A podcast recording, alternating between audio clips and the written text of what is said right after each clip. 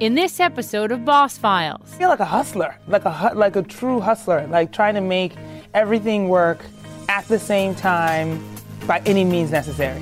Bozoma Saint John, who's dubbed herself a super execumom. She's Uber's chief brand officer and a big part of Uber's turnaround strategy following sexual harassment at the company, a series of lawsuits, and leadership shakeups. A former top executive at Apple, Beats, and Pepsi, she came to Uber six months ago. Why she says fixing the brand has become a personal mission. There was no room to think about the building of the culture. The building of the platform was priority one. And I think it's actually a big lesson for all future tech because our world isn't going to go backwards. And why she says she can't let the women at Uber down. Plus, why she scoffs at dressing the part and argues you have to be your full self, always, inside and out. And on top of it all, she doesn't rule out a run for public office. Here's my conversation with Bozoma Saint John. You have had quite the career, and you're a young woman, so you've had quite the career so far. You're a mother to a wonderful eight year old girl, Yes. Leo. You're a proud woman, strong roots in your native Ghana. You've just returned from three weeks there. Mm-hmm. Yeah. You've gone from Beats to Apple to Uber. How do you describe yourself today? Ooh, today, How are you feeling a- this Tuesday morning? I know, right? I feel like a hustler. Really? Yeah, yeah, yeah. Like a like a true hustler, like trying to make everything work at the same time by any means necessary. You know that there's rarely anything that I look at that I want to do that I'm like, eh, I can't really get that done. You've called yourself a super execu mom. What is that? That is the flying cape. that is the like you know change in the bathroom, put the eyelashes on, you know look over the homework, answer the mean you know the call from my CEO, mom. All of that all time. of that, yeah. And we should note you're a single mom. You Yes. lost your husband, and we Yeah. will we will talk in depth about that in a Yeah. moment. Um, you've said that if there were a soundtrack, Bose, to your life, it would be Paul Simon, "Diamonds on the Soles of Her Shoes." And hearing that, like I had this rush of emotions because I used to drive around to figure skating. My Yeah. dad would take me to figure skating in Minnesota in his Oldsmobile, which they don't even make anymore, listening and singing this song. No way. Yes, way. Really? It meant so much to me. Why does it mean so much oh to my you? God. Well, I mean, gosh, that is that's actually remarkable. um, and I, I just, I, first of all, I just love that because music, and the reason why I love music, I feel like I've been around entertainment regardless of what job, um, because there, it's such a connector. You know, it doesn't matter if you were in Minnesota or if you were in Ghana. Mm. You know that Paul Simon has connected us in a way that go. nothing else could have.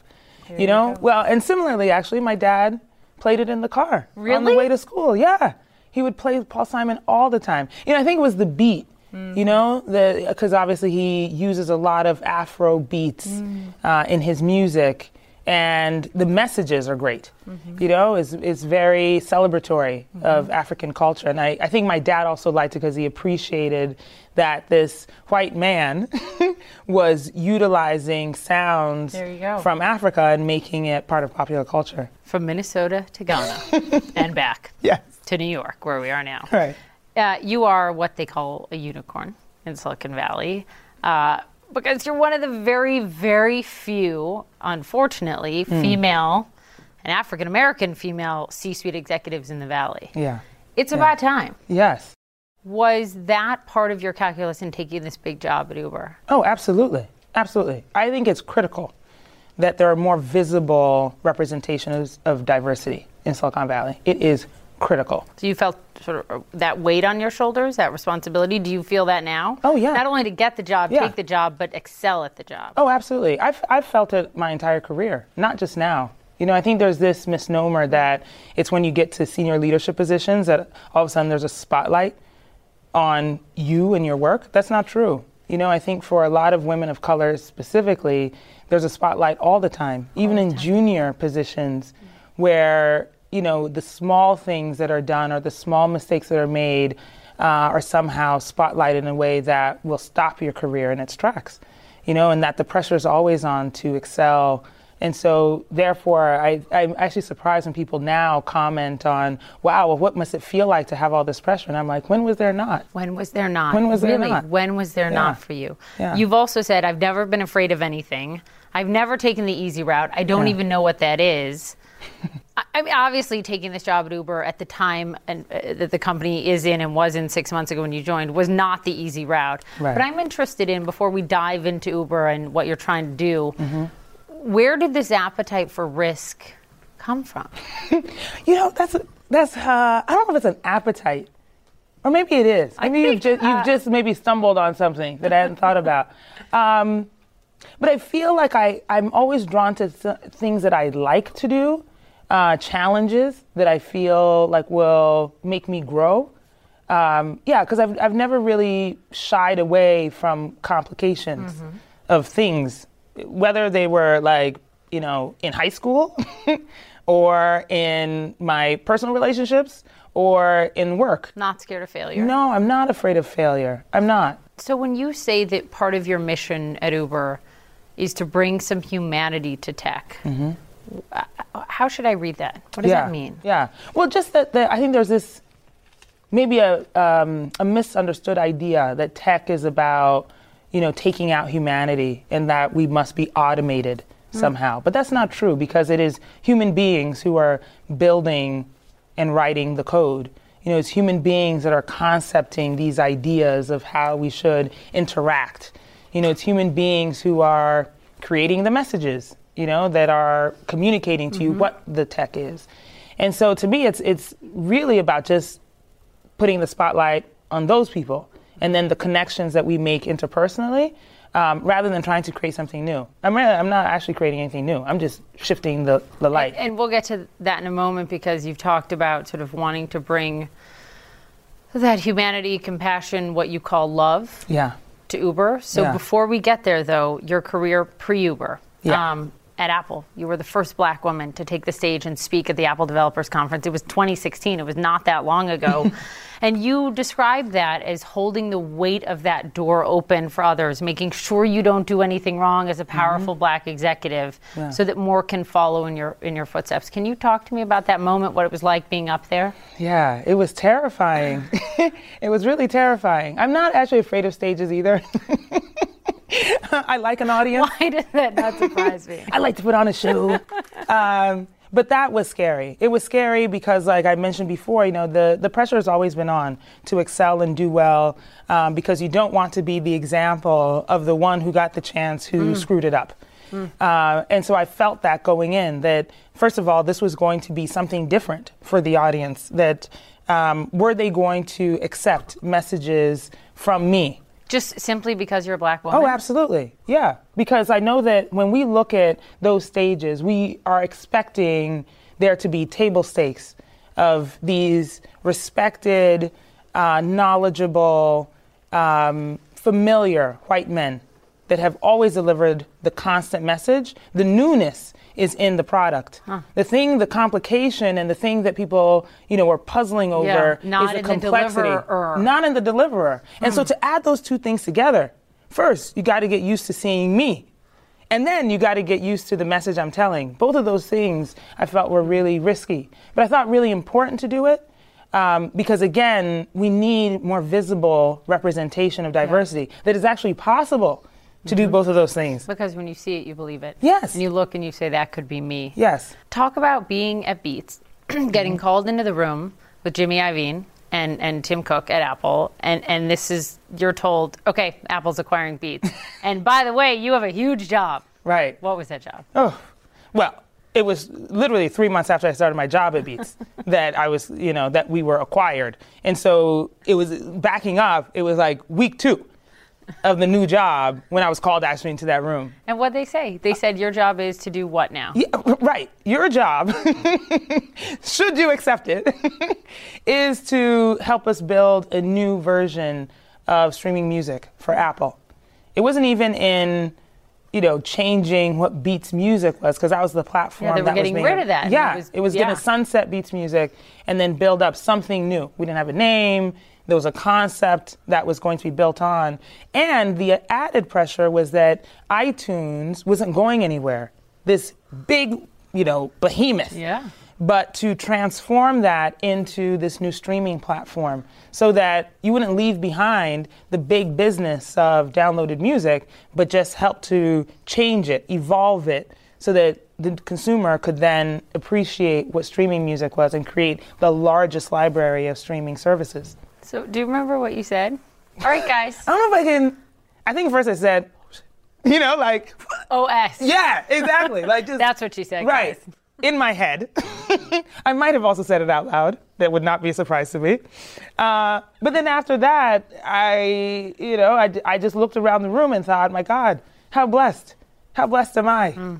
You know, Hmm. get this to, challenge. to be in this position. But I do get the Yeah. sense, just from speaking to you for the last, I don't know, eight minutes, that though, uh, Bose, on a serious note, you don't really l- seem to leave yourself uh, room for margin of error, like any room for error. You. Yeah. Is that a correct Yeah. read? No, that's absolutely right. Yeah, yeah. And because I feel, again, I think over time, um, I have always felt like a leader. You know, I've always felt like I've needed to do the right thing the right way for myself and those behind me. I'm the oldest of three girls, or four girls. I have three younger sisters. Uh, and having, I don't know if other parents do this. Maybe it's, it's cultural to my, Yeah. you know, Ghanaian parents. But they're always like, you know, you're the you're the eldest. You know, No you yeah, you have to set the tone for your sisters. You know, and so for me, it's, it's it has always been that way, and so the margin for error has always That's a been very That's a slim. lot. Tell me how you really feel about the word innovation, by the way. I think you're allowed to swear, by the way. Oh, am I? Oh, know. good, because We'll you know, well, that's part of like my New Year's intentions is to do better on my language. Okay, so then don't. Okay, well, but you know, sometimes it just slips in there.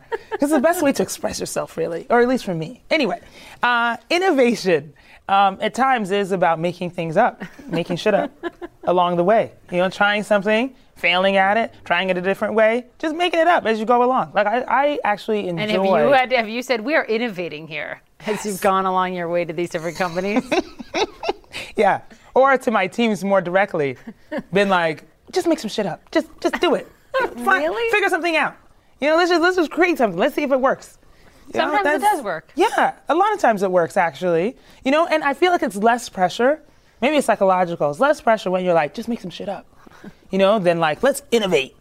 You know, people feel like I'm allowed the space to fail if this doesn't work. Mm. Yeah. Whereas innovation feels like, ooh, this must be like the next frontier and it must work.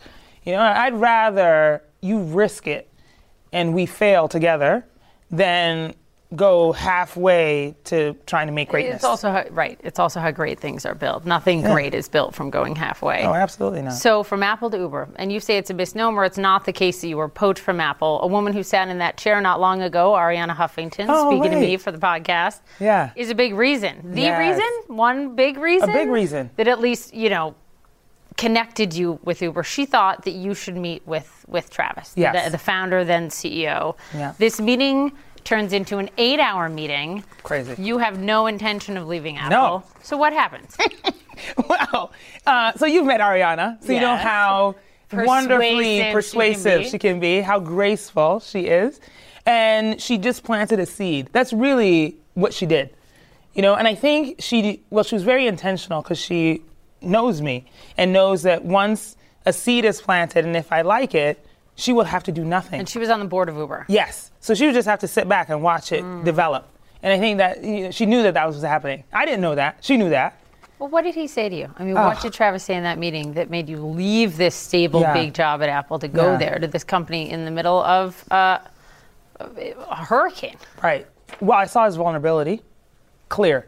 It was it was very obvious. His uncertainty, you know, about what the future looked like, um, his need for help, and he was asking for it. Not directly. He didn't actually say like, "Will you come and do this?" He, did, he never said those words, but I could feel it, you know, in the kind of questions that he was asking, and he was desperate, you know, for a solution, and I could feel that too. And so, in my natural way, uh, I was offering solutions, you know, in our conversation. That's why I went eight hours, because, you know, the first hour was just the sort of getting to know you, yeah. Yeah. And then it became the problem solving, and I really, I really did want to offer some thoughts and some solutions. For people who aren't as aware, here are the issues that Uber was going through at the time, and is still going through. You know, a number of them, and you're helping Mm-hmm. Yeah. lead. How do we brand this company? How do we turn this around? Yeah. Um, sexual harassment within the company. Mm-hmm. Customers alleging sexual assault by some drivers. Former CEO, founder Travis uh, Kalanick is ousted. Mm-hmm. You've got this $20 million false advertising lawsuit settlement, the Delete Uber campaign. Yeah. You knew all this. Yeah. You went in anyways. And Yeah. it, it, it, you went in, yes, you say to help Travis, and out of this, you know, he had this vulnerability, but why else did you go? Yeah, I mean, it was it was so multi-layered. You know, part of it is yes, I was really attracted to this big challenge. You know, I think for a marketer, take everything else out. For a marketer, there's so few opportunities where you get to rebrand or create a brand. You know, I felt like I had the my one shot at Apple. You know, when we created Apple Music, and I thought, ah, this is it. You know, this is my big moment. Yay! You know, my the career highlight. And then came another opportunity almost immediately, you know, to, to do it almost again, which is take a brand that has been so damaged because it really it didn't exist. You know, the idea and the platform existed, but the brand as a mm-hmm. lovable, what we would, you know, as a professional marketer, what you would call as like a, a real brand did not exist. And so the opportunity to do that again was so exciting to me. Well, you didn't have to do a t- turnaround at Apple like you Oh, are right. at Uber. Well, somewhat. I mean, because think about it, iTunes is a huge. Sure. I guess I mean not as public, like a PR term. Oh, right. right? Yeah, yeah. No, absolutely not. No, this had many, many, many, many more challenges. Um, but aside from the marketing side of it and the professional side of it, personally, Yeah. I felt the need. You know, we've talked about representation and diversity and, you know, these issues of sexual harassment and women Yep. in the workplace. I felt it personally that I wanted to not just come and be visible Uh-huh. as a woman of color in the chief seat in Mm-hmm. Silicon Valley, um, but also as a contributor to culture. You know, that if we need more people to Mm-hmm. sit at the table to make sure that the procedures and processes and cultural norms and all those things are working for us, then we need to sit there. Mm. You know, and if we if we turn around and say we're not going to do it, then who are we expecting to do it? What do you think? Looking back, you've been there six months. Yeah.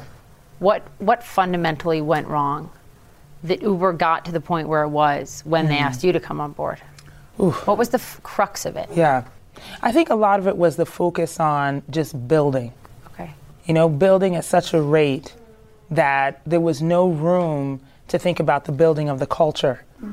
The building of the platform was priority one. And I think it's actually a big lesson for all future tech because our world isn't going to go backwards.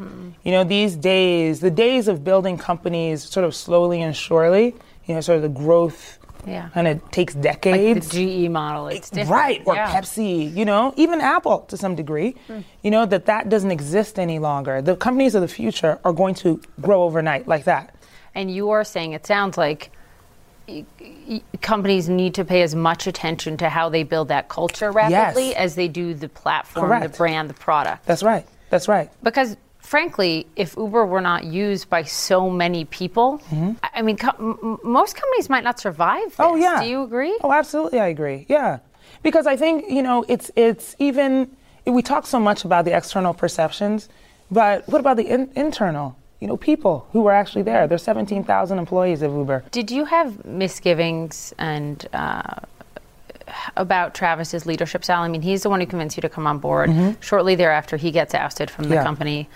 D- Did you, did you have misgivings? Did you have questions Before marks? going in about him. Yeah, or when the, your first few months there, when he was still there. Well, he was only there for Few gosh, I think it was a yeah, a couple of weeks Okay. before he stepped down. Um, going in, no, I didn't have any misgivings about him Mm-hmm. as a leader. I thought he needed a lot of help, you know, and I was confident in the team around him because that had also changed. So it wasn't even just about placing the bet on him, Uh-huh. but placing the bet on the entire leadership team. So Liane Hornsey, who is on as chief HR officer, or Frances Frei, who came in Who from Harvard. Yeah, you know, though I believed all of them. Do you talk to him now? Do you talk to Travis now? Not really. No, every once in a while. the former Expedia CEO, Dara, is now uh, Uber CEO, Mm-hmm. um, also an immigrant, Yes. right? Also a person of color. Yes. Diversity. How would you assess his leadership? Oh, well, I think he's he's incredible. I mean, the fact that he was able to lead Expedia for such a long time uh, with such growth is incredible. I love the fact that he's an immigrant. You know, I think personally, I have some bias in that regard. Uh, that there's some fortitude about challenge and overcoming. Uh, that I believe that he knows innately. It's not a learned thing. It's not something that he needs to empathize with. It's something he's actually, you know, grown up with.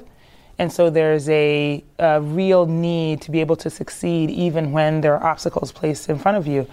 And for him, I think that's going to be the key in helping to turn this around. In the turnaround, tell me if you disagree, but I mean, uh, from the outside, it is appears it's not the product that needs to turn around. It is the brand, the culture, Mm-hmm. the inner workings of the company. And you've said yourself, right now the brand is murky. Mm-hmm. How do you believe, Bose, that the public perceives Uber today? That's a really hard question. Um, a number of ways. I think you, you've made the distinction about the product versus the brand, which is true. I think people perceive the brand to be great. You know, people depend on it, they like it, they want to You use it all the product, time. the product, utility the product it. itself. Yes, I'm pushing this button. I'm launching Uber. I request a car. It shows up. Fantastic. Great. Gets me to where I'm going. The brand itself is a complicated matter because unlike a traditional brand marketing job where you say, okay, well, let me figure out these partnerships, let me get a brand campaign together, let's get some commercials on air. You know, this is, Yeah. eh, that's like some of the battle. But a lot of it is also in the culture. You know, it's partnering with Liane to understand what we're doing about the people. You know, what are we doing about diversity and inclusion? Uh, how, how is that going to then Yeah. marry up to what we want the brand to look like and feel like so that people trust us? By the way, thinking about it now, I mean, you and we didn't even talk about your time at Pepsi, but you had Yeah. a big job at Pepsi too. Yes. the product you were selling, the Pepsi cans, and forgive me, this may sound silly, but they couldn't talk to their customers. Man. Now your drivers can talk to your customers. I talked to my Uber driver on Saturday night about how Right. he liked the company, how Yeah. did he feel, et cetera, et cetera. So that's also a huge issue for you Yeah. guys is making sure all of your drivers, Yeah. Most of them, Yeah. are happy. I mean, that's a totally different thing to control. Oh, it's enormous. It's enormous. You know, it's interesting that you, I, I had never thought of it in this particular way and like who are the stakeholders in every job or brand I've had, brand job I've had.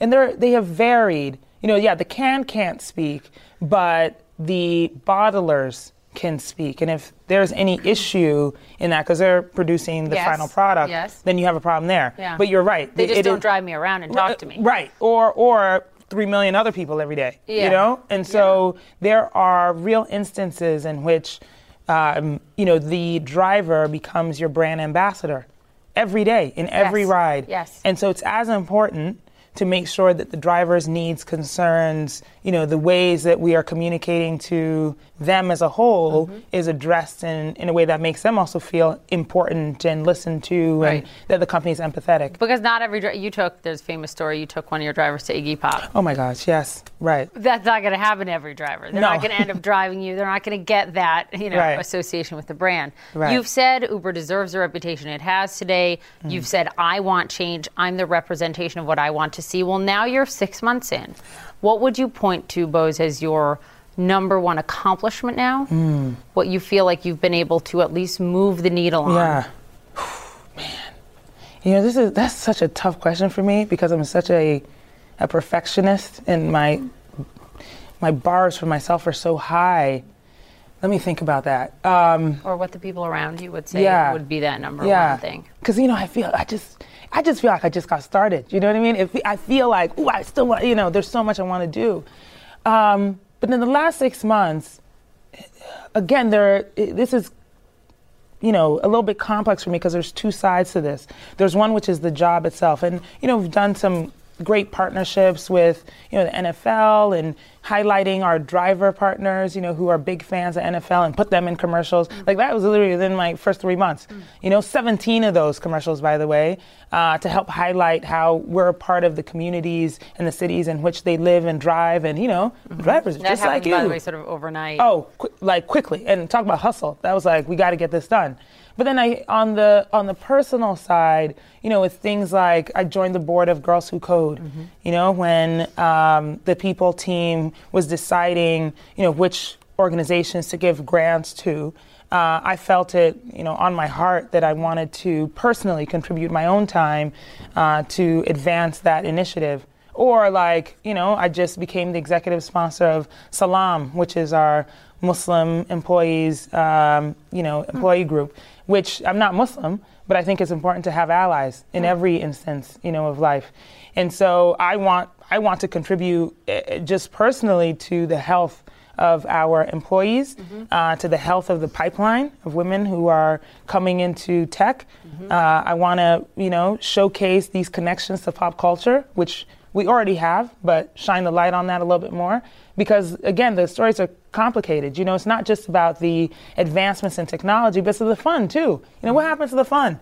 You know, you want to go to music concerts, you want to go to sports events, you want to go to your best friend's house and drink some wine.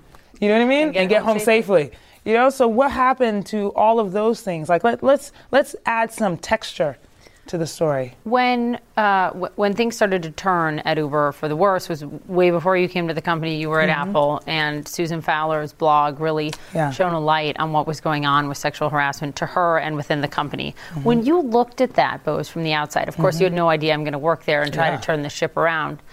Uh, can you talk to me about what you thought? Yeah. Well, I, I mean, of course, like I think, like most people, I looked at it and said, "Oh my God, like this is terrible."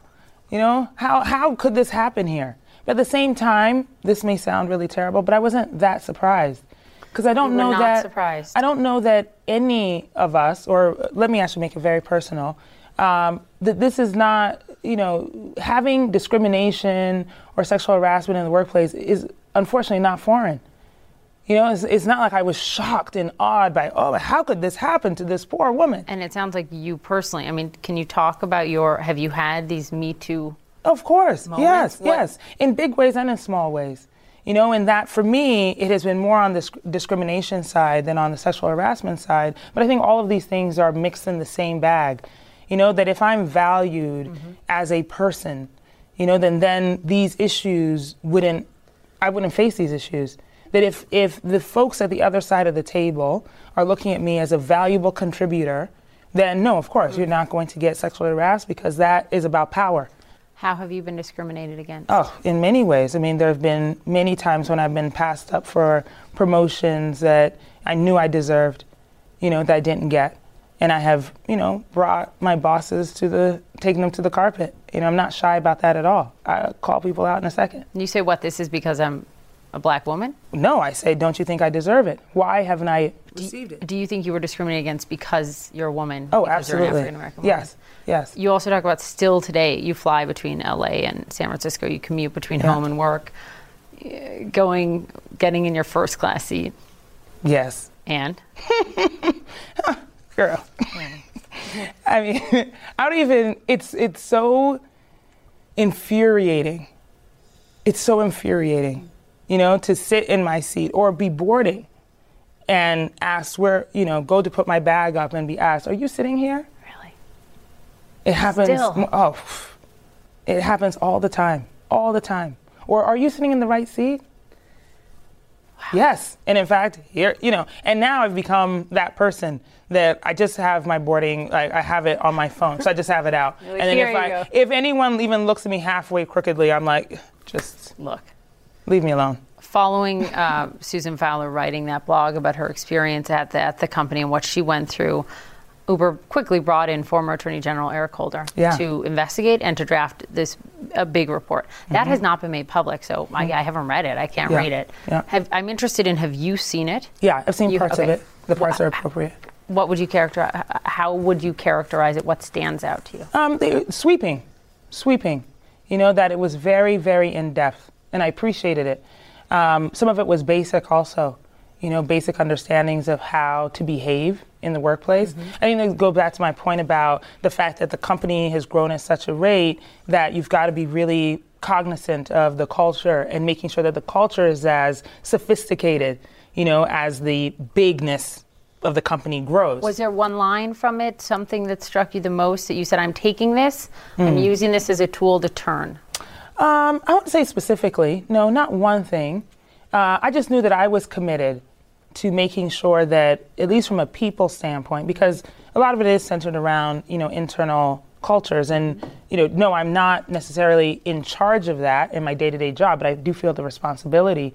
And so to me, it was like, well, how I ingested it as a, as a personal mission. Personal mission yeah, from it. That how would I contribute you know, to the changes. And and I feel like you know what I just said about the Muslim employees um, yeah. resource group is is one of those things that I took on personally. You know, just looked around and said, well, how how can I be more supportive? You have been named by a number of publications as the woman who can save Uber, or they put a question mark: Can this woman save Uber? Do you embrace that? No. Okay. I reject it. I reject it. I do. Because I don't think it's up to one person. You know, it's not up to me. I'm part of the solution for sure. I'm going to work my ass off to make sure that that is part, that I am part of the solution. Uh, but there's a, a, glorious, you know, team, and I hate that there's a disservice, mm-hmm. you know, to the larger group who are really dedicated mm-hmm. uh, to saving Uber. Let's talk about the diversity numbers within Uber. Mm-hmm. 36% female. Uh, almost 9% black. In leadership, 22% female, 2.3% black. Um, those numbers are better than some of your you know other tech firms yeah. in Silicon Valley. I, I, take it they're not where you want them to no. be. Where where should they be, both? they should be much higher. At least let's at least try to get to like the population numbers. Like, could we at least do to that? Match. Yeah, so could we at least at match least thirteen percent African American? Correct. Like at least match the population, and then let's try to do better than that the Anita Borg Institute, which you know, which promotes diversity within tech, yeah. cut ties with Uber last year. Yeah. I'm not sure if that was before or after before. you. Okay. Yeah. So, I mean, I would look at that as is that what, what was your reaction to that? And did you look at that and say, okay, this shouldn't happen? Yeah. This is something we need to turn around, yeah. for example. Yeah, that, that is absolutely what I felt. I felt like it needed to be turned around. You know, uh, I personally feel like we can't let the women who are at Uber down Huh. You know, they need support too. Uh, I think for the issues and the challenges that have been brought upon them, um, why would we abandon them? You know, I, I feel that very, I take it very personally, you know, that this is the time, this is the time to rally. You know, I've been, I've been so vocal on so many issues, you know, around women's empowerment that I just wish that more women would stand up and support the women at Uber. You wish more women. More women Who outside. To stand up? Everyone, everyone. You know, there's so many critics, and I appreciate that because we need to criticize in order to get change. That's natural. Um, but we also need to encourage. Mm-hmm. You know, I don't want women at Uber flocking out of the door. How is that going they? to? No, not necessarily, but I w- I don't want you that. Don't wanna, you want to prevent you know, it. I do want to prevent it. Yeah. I want women to feel encouraged. I want them to feel supported.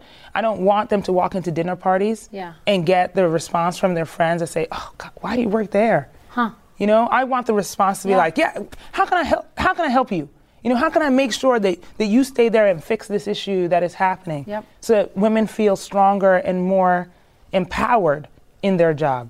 You have said one of the things that you are trying to bring to Uber, the brand, mm-hmm. uh, is one word, a four letter word love. I was like, which four letter word are we talking about? That's hard to do it. It's hard to get people to love brands. Yeah. How do you do it? it's so multi layered, also.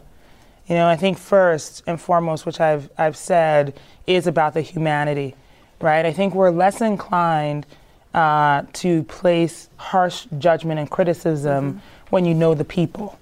You know, and the people, which is not just about the drivers, but also about the people who are building the product. You know, transparency into the executives. You know, who are these people? You know, they shouldn't just be behind some wall and then you see them when there's a problem and trying to have like some official statement. You know, it's like, what, what is, what are, who are they? You know, it's it's easier uh, to understand and to feel for someone, and then therefore a if larger know, brand if, if you, you know, know something about them. You know, so I think that's part of it. It's also quite simply about taking those pieces of the product that we know are uh-huh. beloved and making them even bigger. you know, showcasing more of that, like the connections you just said about, you know, me having that moment with uh, my driver in Austin and Iggy Pop. Yeah, that's like magic. That doesn't happen every day. But there are things that happen every day. I have this, uh, another driver in, in LA, his name's Israel. Um, he drives very early in the morning. Like sometimes I take a flight, like I have to leave my house at 4 a.m. I heard you take a 606. Yes, yes, I do. Ugh. So and he, and he and he uh, often he's in my he lives in my neighborhood, so he often is the one who picks me up, you know. And he's all he asked me like to check, you know, do you have your keys? You have your phone? You have your ID? You know, like. Does he know you work for Uber? No, he doesn't. He, really? Not so recently. Not so now recently. He knows. Now he knows. But before he didn't know. But he would, all, you know. But those to me, like, you know, can we have more of those interactions? Can people see those interactions and therefore understand that this is not, again, this is not just some cold heart, robotic, you know, tech. This these are people, innovations that are about humanity. What do you need to see finally? And I want to move on to Ghana and your childhood and all this fascinating stuff. What do you need to see, Boz, to, to say these two things? One, I'm staying mm. at Uber. I'm make I'm affecting change. Yeah. And two, I will have succeeded when. Gosh, those are hard. Okay. Um, the first one, the you know sort of the markers mm-hmm. that encouraged me to stay um, are not even that big, to be honest with you. You know, it's like the daily stuff. Um, you know, because there's not there are not wins every day. There definitely are not. Yeah, you know, there's a lot that. of days right where it's like you know one step forward, two steps back. You know, you just got to keep. But it's the one step forward that keeps me inspired, you know, or the, you know, conversations with some of, you know, even the people who work on my team. Mm-hmm. Um, this week, we're going to have a, what I'm calling a brand day, uh, which is inviting people from the outside uh, that I think are interesting, that may, many of us probably think are interesting storytellers, to, to just talk about their process how do they do it? And the entire brand team, you know, is coming and they're inviting a plus one. You know, just things that I feel like will continue to keep us inspired to do the good work. Um, and then it's all, quite frankly, it's also, I want to change that dinner party conversation. I really do. So and that, starting, that I will have succeeded yes, when, when yes. someone walks into a dinner Absolutely. party says I work for Uber. Absolutely. And Yes, because huh. there are lots of numbers that I could use. You know, the analytics of like, yeah. do we have growth? we want all that. Yes, those you are table growth. stakes. I mean, right. those, those, are all great things, but it is the less um, tactical and tangible things that I need to see in order to feel like I have succeeded. That if people are positive about the product mm-hmm. and about the people, mm-hmm. then I feel better. If our employees are wearing the Uber sweatshirt mm-hmm. to the grocery store, I feel like I would have succeeded. You know, that, that would make me feel great. Middletown, Connecticut. Mm-hmm. Move, you know, at a young age yes. to Ghana. You're yes. born in Middletown. Your dad was getting his PhD at the time. Six yeah. months old, you moved to Ghana. Yes. Then there's a coup in Ghana, 1982. Yeah. And your dad is involved in politics. Yeah. What happens to your family? Oof. Um, it was actually the, the December 31st, 1981 was the coup d'etat. There you go. Um, and it was, my dad was a member of parliament in the Hilla Limann government. Um, he was actually overseeing the region where he's from, but also the first president of Ghana, Kwame Nkrumah, is also from. Mm. And it was, you know, I think for him, this very proud, like Pan African moment, you know, where he's contributing. He's gone off, you know, to the U.S., received a brilliant education. He was a Fulbright scholar. Mm. A lot of his uh, contemporaries were staying in the countries that they went to, but he felt it necessary to come back and, you know, help give back. Yeah, and, and make the country mm-hmm. better. Uh, and then a coup d'etat taken over by the military. Uh, he's thrown into political detention. My mom is pregnant um, I am five. Wow. You know, I have two younger sisters, and you she's don't pregnant know with my third. back? No, we You have no know? idea if he's coming back. You know, the prisoners are being killed every day, and you know, my mom is seeking. I mean, we we couldn't stay in our house anymore. My mom is when we. Were, I have actually very vivid memories of that time. That young. Yeah, yeah. I think because you know it's traumatic, and uh, so I have very vivid memories. I there was this moment I remember where. Um, my mom was getting myself and the, my sister, who's uh, closest in age to me, she's 15 months younger than I am, and uh, she was getting us dressed, hurry, you know, in a hurry, and it was dark, and we're putting on these you know, velour dresses that, you know, for I was just like, I want to stay Yeah. in my PJs, you know, and these like the hard, uh, like, you know, Stockings. stock with the ruffle, Yeah, you know, that's socks, scratchy, yes. and the the you know shiny hard shoes. Um, it was so funny actually. I just recently asked her why, Why- you know, yeah, why, why? because we were trying to escape, and she was just like, I refuse to let my children look impoverished. She was like, even if we're fleeing, I wanted to make sure that you felt pride. Ugh, it's making me emotional. Pride. Because you think about that as, as parents, that you don't want um, your children to ever, Ever. feel less than. Ever. And she didn't know if we were going to come back. And so for her, she was like, You're going to look great. Just everybody get together, you know? And she dressed us up. And uh, we had this huge aqu- aquarium in the living room. Uh, and this fish that I loved. I don't know why I remember these things. You know, this fish that I loved that I remember like looking at it being like, Can we take the fish? You know, and she's like, Let's go. you know? And holding my little sister's hand. Like those, th- there are moments like that Yeah. that I remember very acutely. Our listeners can't see what I can see, and it's tears in your eyes. Yeah. and it all just sort of came full cir- circle for me Mm. in that you know this thri- striving for perfection for you is personal yes but also for all your parents gave you Oh, no? yes, yes. I mean, their sacrifice has been extraordinary. you moved to colorado springs Yes. 12 years old Yeah. needless to say you stand out Just a little. colorado springs as you have said Yeah. many times Yeah. And then you go on to college, and this is at the time of the LA riots and the Rodney King beating. Yes. And it had a profound effect on you when it comes to race relations in America. Yeah. Can you talk about that time? Ooh, yeah. It was such a. It was a really difficult time for me. Um, again, having yes come from Colorado Springs, where you know my parents worked really hard to make sure that we had a lot of pride in our culture, in ourselves. There was no shame in being different. You know, they were they Yeah. refused, and so there was there was just a lot of pride in like you know just standing and being tall about it. You know, and being unapologetically black. And so for me, I love that. yes, unapologetic, like at all. you Melody know, Hobson uh, Yes. from Ariel Investment, who Yes. we've also had on the podcast, and who's just a brilliant woman, talks Yeah. about that so publicly too. Yeah. Being unapologetically female and unapologetically black. Yes, yes, that there is no shame in that. You know, that there's no need to hide or mute down or make other people feel comfortable with your blackness. Mm.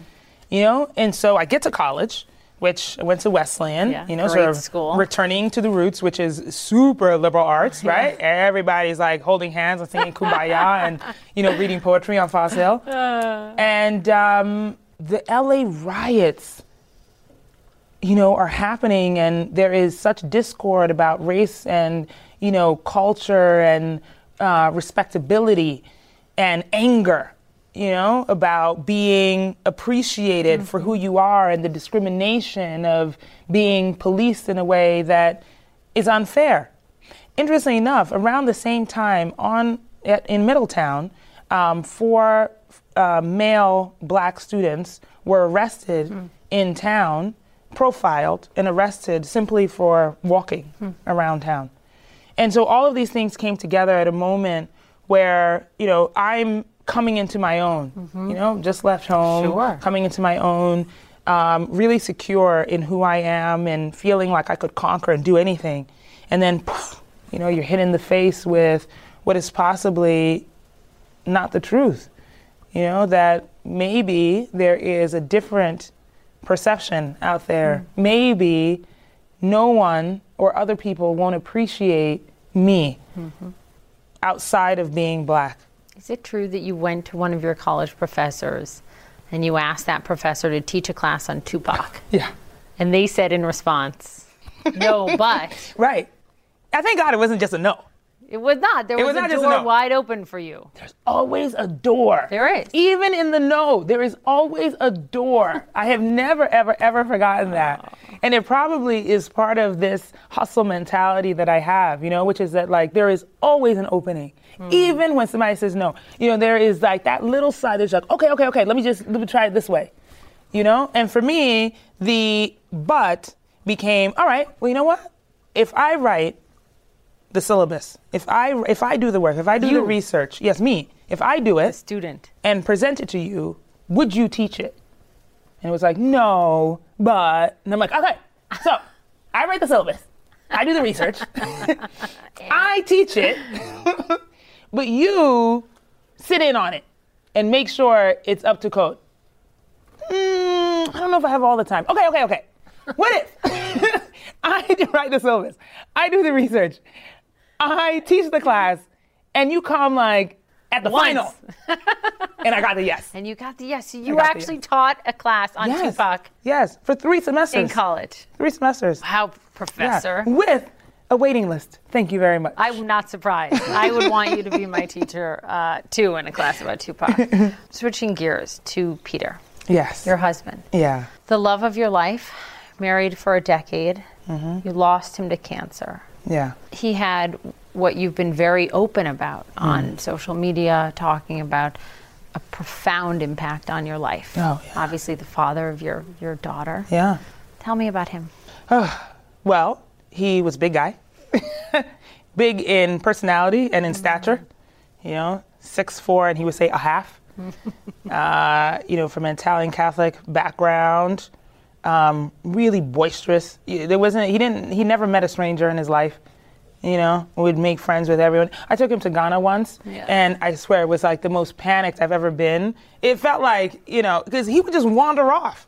You know, and I'm like, dude, I Where need you over. Like, come, come over here. Like, I, I don't want you lost. You know, like, I- like I kept, like I had to protect him. Um, but adventurous and loving. You know, all of all of those things. A good dad. A few weeks ago, you posted it was he died in December. Yeah. And on that day, you you know you posted these text messages between the two of you, and I was in the cab going home, and just you know mm. brought a lot. You know, I just certainly touched me. Mm. One thing that he asked of you to make him a promise when when you knew he was dying from Yeah. the cancer, you both knew. Yeah. What was that promise about keeping going? Yeah, yeah. Well, he, he made me promise two things. He also had a very wicked sense of humor. That's why I fell in love with my husband. His humor. I mean, the humor.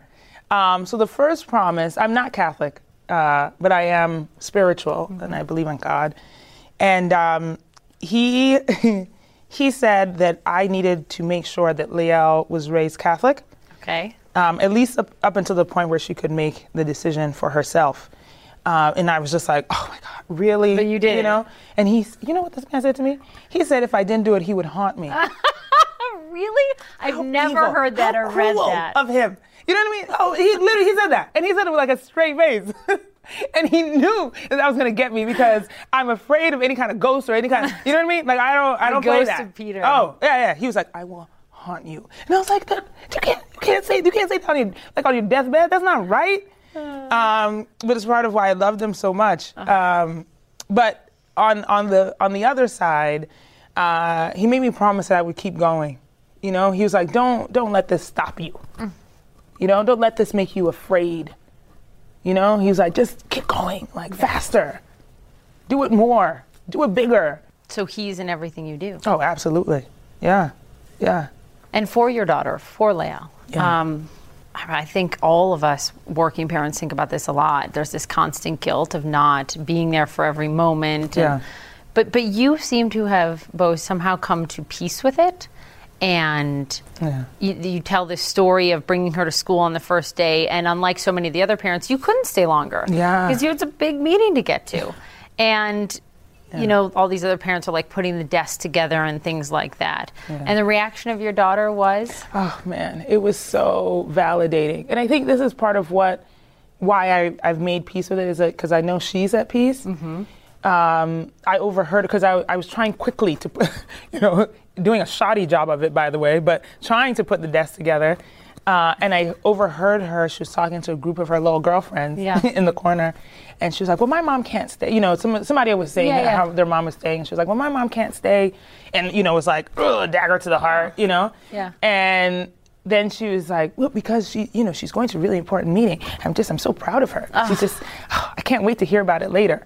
Wow. And I was like, yeah, that's right, girl. Yeah, let me. Where's my purse? Let me. In fact, I gotta let me go. let me go right now. You know what I mean? Like, it just it gave me the confidence, you know. And she's just a sweet person. Know, she really is. She's a very sweet, like, you know, uh, like a caring human being.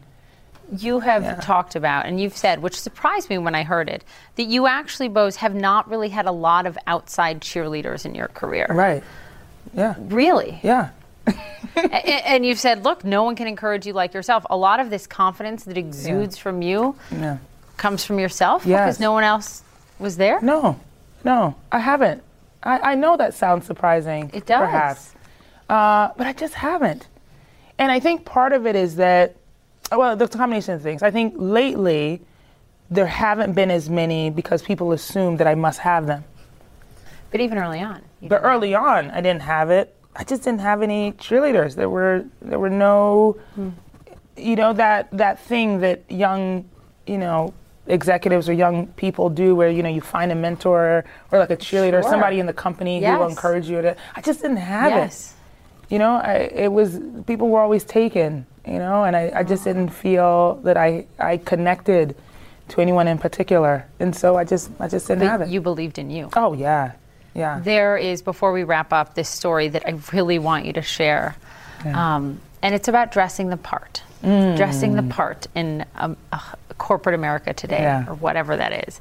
You've never ascribed to a corporate sort of uniform, if you will.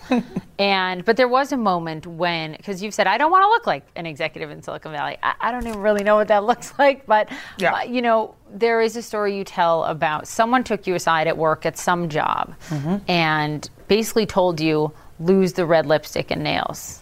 Yes. Seriously, Yes. that happened? Oh, that happened. And the thing is, I believe it was a woman, by the way. Uh-huh. I believe she had good intentions. I think she thought Trying to help you. She was doing me a favor. You know, um, and I think it had more to do than just the red lipstick and the red nails. I just think she thought I was too loud and bold and brash and ugh, name all the words. And so she was trying to figure out a way to Tone- encourage me to tone down. But it ended up stripping away part of who you are. and Oh, hu- And you talk about how it hurt you Yeah. in your career. Yeah. Because you did this for like a f- months. Yeah, I did. Well, because I took it seriously. You Yeah. know, who doesn't want to succeed? And when you have a successful woman telling you, hey, these are some of the keys to success. I mean, it's like, you know, I almost laugh sometimes when I see these memes running around like this seven habits of successful people. You know, I'm like, why are you paying attention to that? Like, th- th- don't listen to what has made somebody else successful. Like, wh- what, is making you successful every day? You know, do that more. And for me, it was like that moment. Um, was really psychologically damaging because it made me question whether or not I could be bold. You know, whether or not I could be appreciated because I happen to like red lipstick and I happen to like red nail polish. Me too. right? And I really wanted to show up as myself every day. And she was telling me that I shouldn't. And it made me question whether or not, not even just physically, but my ideas or the questions that I asked in meetings or the comments I made in meetings, whether any of that was appropriate, if I should tone all of that down. And I did. And so why did you go back to Ugh. you? Why did you go back to you? Ah. Why did you put the red lipstick back on, the red nail polish back Yeah. on, the earrings back on? Yeah. Well, a couple of reasons. One, I felt terrible. I did not feel like myself. I was not performing well. You know, it was like I was sitting in these meetings and drift off into mm. outer space, you know, because I wasn't engaged, mm-hmm. because I was trying to keep my mouth shut, you know? And so who, who's engaged when you're not participating, you know? Um, but I also credit really great girlfriends, you know, the ones who tell you the truth. Yeah. You know, it's like you know one of one of my sharpest in the in the drawer. Sharp tongued. You know, don't we say? need we we need some of those. We do. She was, you know, and, and yeah, she used some some language. You know, she was like, "Well, the f- do you look like that?" you know, like you look terrible. And I was like, "Do I? Oh my God, really?" She's like, "Yeah. Look what happened." Yeah. Yeah, I'm like, well, you know, this person that I really showed me that she was just like, oh, don't do that. You look terrible. So You know? now you are back to you. I can Yes. attest to this, even if people can't see you on the podcast. um, but in negotiating, this Yes. is this is just a great tip as we as we wrap up. You have said in negotiating a contract, whatever it is, Yeah. give the number first. Yes. Why? Mm. And how big should it be? Right. Well, I always say give the number for. Well, first of all, it's worked for me. So this, this is based on my experiences. Okay. Um, and part of it, this, we're finding some themes here. That part of it is that in my experience, I have been lowballed. Uh, And we know now, of course. a lot of I mean, a lot of people have A lot of people have, but we know, like, when we look at the equity in pay, Yes. I mean, this is fact. It's like, you know, we just celebrated it, like, in August, that it takes that long in the year for a black woman to be Mm. paid equal to her white male counterpart in the same job with the same responsibilities. Almost a eight year. months in. And for Latina women, it's in November. Wow, It's 11 almost whole- months in. 11 months. So I've always been lowballed.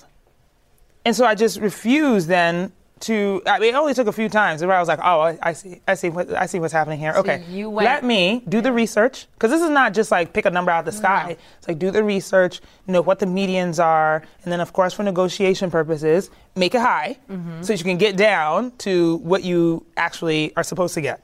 Mm-hmm. Because I'm not waiting for somebody to give me a number and lowball me. If you know you're good, yes. make it high. Absolutely. Put it out there first. Yes. I assume it worked last time around? Yeah, absolutely. Okay. Uh, your dad was in politics, Boz. Yeah. Any chance politics are in your future? Ooh, gosh, maybe. I mean, Ah! I really, I really have thought about it. I really have thought about it because I think that we should all contribute, you know, to what is happening in our country, especially now, Mm-hmm. uh, to our greater world. You've thought about what, 1600 Pennsylvania Avenue? Well, I don't know about that. that's a, that's a, a tough job, you know. Oh, like you've never taken on any tough Hey, well, that's true. This is a good point. This is a good point. How about I, I'll, I'll cheer on Oprah if she'll take What the do you job. make of that? You were at the Golden Globes. You were there. You were sitting there. You were listening. Girl, oh my God. Is she going to run for Man, president? I really hope so. Oh, I hope so. It would. I would just leap for joy.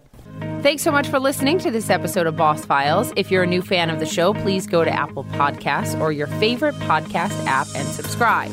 While you're there, leave us a review and let us know how we're doing. As always, you can follow me at Poppy Harlow CNN.